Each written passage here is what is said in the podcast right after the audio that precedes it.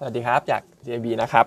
ก็ต่างประเทศมันสุกก็ปรับตัวแคบนะครับสำหรับพวกดาวโจนส์กับ S&P ยังไม่ได้มีข่าวอะไร ข่าวใหม่อะไรมาก แต่ว่าอาทิตย์นี้ก็อาจจะเห็นความผันผวนค่อนข้างเยอะเหมือนกันนะครับ เพราะว่าถ้าไปดูในคาล endar เนี่ย วันพุธก็จะมี FOMC meeting นะครับ เรื่องของประชุมเฟด วันพฤหัสมีเรื่องของ ECB meeting ก็อันนี้น่าจะขึ้นดอกเบี้ยทัก25 basis point นะครับที่วันศุกร์ก็เป็นของ QBOJ นะครับ ที่ก็น่าจะ maintain ตัวนโยบายของตัวเองก็คือ yield curve control ก็คือยังโดวิสออสำหรับตัว BOJ อืม FOMC เองเนี่ยก็คง 25 basic point นะครับ แล้วก็ถ้าดูคอมเมนต์ต่างๆ ดู forecast ต่างๆ ก็คิดว่าขึ้นเป็นรอบสุดท้ายนะครับ Goldman Sachs ก็มองว่าเป็นรอบสุดท้าย แล้วก็อาจจะเห็นการลดดอกเบี้ยเนี่ยก็คือ 25 basic point ในช่วงของควอเตอร์2เป็นต้นไปในปีหน้านะครับ เพราะฉะนั้นก็คิดว่าคงผันผวนแหละ แต่ว่าก็คงไม่ได้มีอะไรที่เป็น negative หรือว่าเป็น positive surprise อะไรเกินกว่าที่ตลาดคาดการณ์นะครับ ส่วนเมื่อวันศุกร์เนี่ยก็จะมีหุ้น TSMC นะครับที่ลงแรงหน่อยหลังจากที่ให้ไกด์แดนซ์อะไรต่างๆ ออกมาเป็นโทน bearish นะครับ ก็ปรับตัวลงไป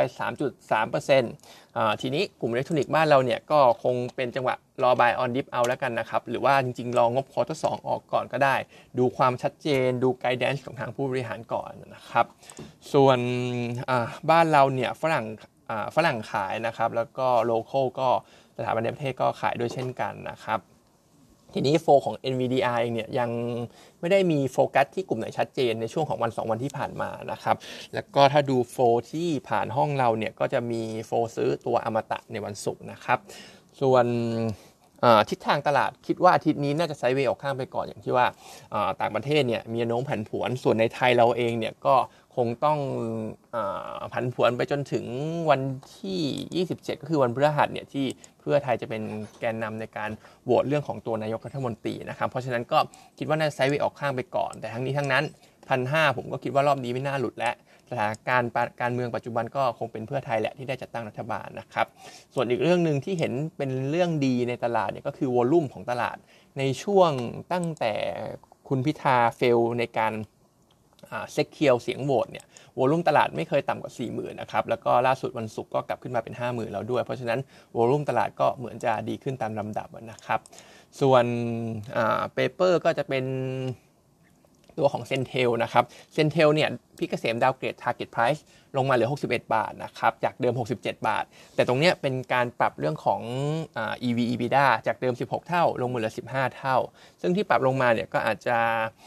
de-rate ลงนิดหน่อยจากเรื่องของจีนที่มาช้าหน่อยนะครับมีเรื่องของตัวโรงแรมในมาลดีฟด้วย ที่มัน slow down ลงนะครับแล้วก็อาจจะมีความวุ่นวายทางการเมืองตัวของCENTEL เองเนี่ยก็สุ่มเสี่ยงอยู่ในตัวเมืองด้วยนะครับเพราะฉะนั้นตรงตรงแยกราชประสงค์อะไรอย่างเงี้ยนะครับเพราะฉะนั้นก็มี concern เหล่านี้เข้ามาก็เลยมีการปรับเวอร์ชันลงนะครับ แต่ว่าด้วยตัวของราคาหุ้นที่ลงมาจาก peak เนี่ยก็พอสมควรแล้วนะครับเลเวลนี้ก็คิดว่าเวอร์ชันน่าสนใจก็ถูกแล้วแหละสำหรับตัว CENTEL นะครับพี่เกษมก็เลยแนะนำเป็นซื้ออยู่เหมือนเดิมนะครับ ซึ่งถ้าดูเทคนิคประกอบเนี่ยตรงโซนเนี้ย 44 บาทก็คือแนวรับจุดแรกนะครับเส้นแรกนะครับ แล้วก็ถ้าความวุ่นวายทางการเมืองเกิดขึ้นนู่นนี่นั่นเนี่ย แนวรับที่2เนี่ยมันก็จะอยู่สักประมาณ 38 บาทนะครับแต่ว่าถ้าตรงนี้อยู่บนสมมติฐานที่ว่าความวุ่นวายทางการเมืองคงการชุมนุมเนี่ยคงไม่ได้วุ่นวายอะไรมากเนี่ยก็คิดว่าเป็นจังหวะซื้อได้สักหนึ่งไม้นะครับตัว CENTEL target อยู่ 61 บาทนะครับส่วนงบ quarter สองก็ถ้าดูคร่าวๆ พี่เกษมทำ preview 280 ล้านนะครับจะอ่อนตัวลง Q on Q สำหรับตัว CENTEL ซึ่งก็เป็นปกตินะครับ มันเป็น low season ในช่วงของเดือน 5 เดือนเดือน 4 เดือน 5เนี่ยเป็น low season อยู่แล้วนะครับ แต่ว่าถ้าดูใน paper เนี่ยก็จะเห็นเดือน 6 เดือน 7 เดือน 8 ตัวเลขนักท่องเที่ยวก็จะ pick up ขึ้นมานะครับก็แนะนำซื้อสำหรับตัว CENTEL นะครับ ส่วนตัวของกลุ่มธนาคารเองเนี่ยคร่าวๆวันศุกร์มี KTB มี KBank SCB KKP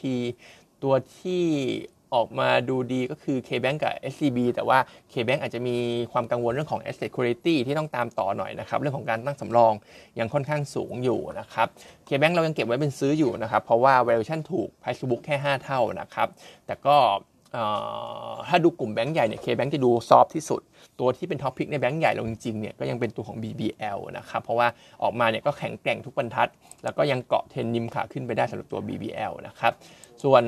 แบงก์กลางเล็กเนี่ย KKP ออกมาวันศุกร์ก็ถือว่าค่อนข้างเละนะครับ หลักๆมาจากเรื่องของขาดทุนรถมือ 2ขาดทุนรถยึดมานะครับ ซึ่งเทรนเนี่ยอาจจะยังค่อนข้างน่ากลัวอยู่ เพราะว่า EV ไอรถ EV ใหม่ ๆ อะไรพวกเนี้ยก็ มีการปรับราคาลงเพื่ออทำการตลาดด้วยนะครับ เพราะฉะนั้นแนวโน้มรถมือ 2 ที่ใช้น้ำมันเนี่ยก็อาจจะสุ่มเสี่ยงกับประเด็นนี้อยู่เพราะฉะนั้น KKP ก็อาจจะยังระวังไว้หน่อยนะครับอย่าเพิ่งไปอย่าเพิ่งไปช้อนมันก็ได้นะครับตัวที่น่าสนใจในกลุ่มแบงก์เล็กอาจจะเป็นตัว TTB ที่ราคาหุ้นเนี่ยเบรกไฮเดิมเบรกแนวต้านขึ้นมาแล้วนะครับแล้วก็งบที่ออกมาเนี่ยก็ค่อนข้างดีด้วยนะครับ วันนี้ก็มีเท่านี้นะครับ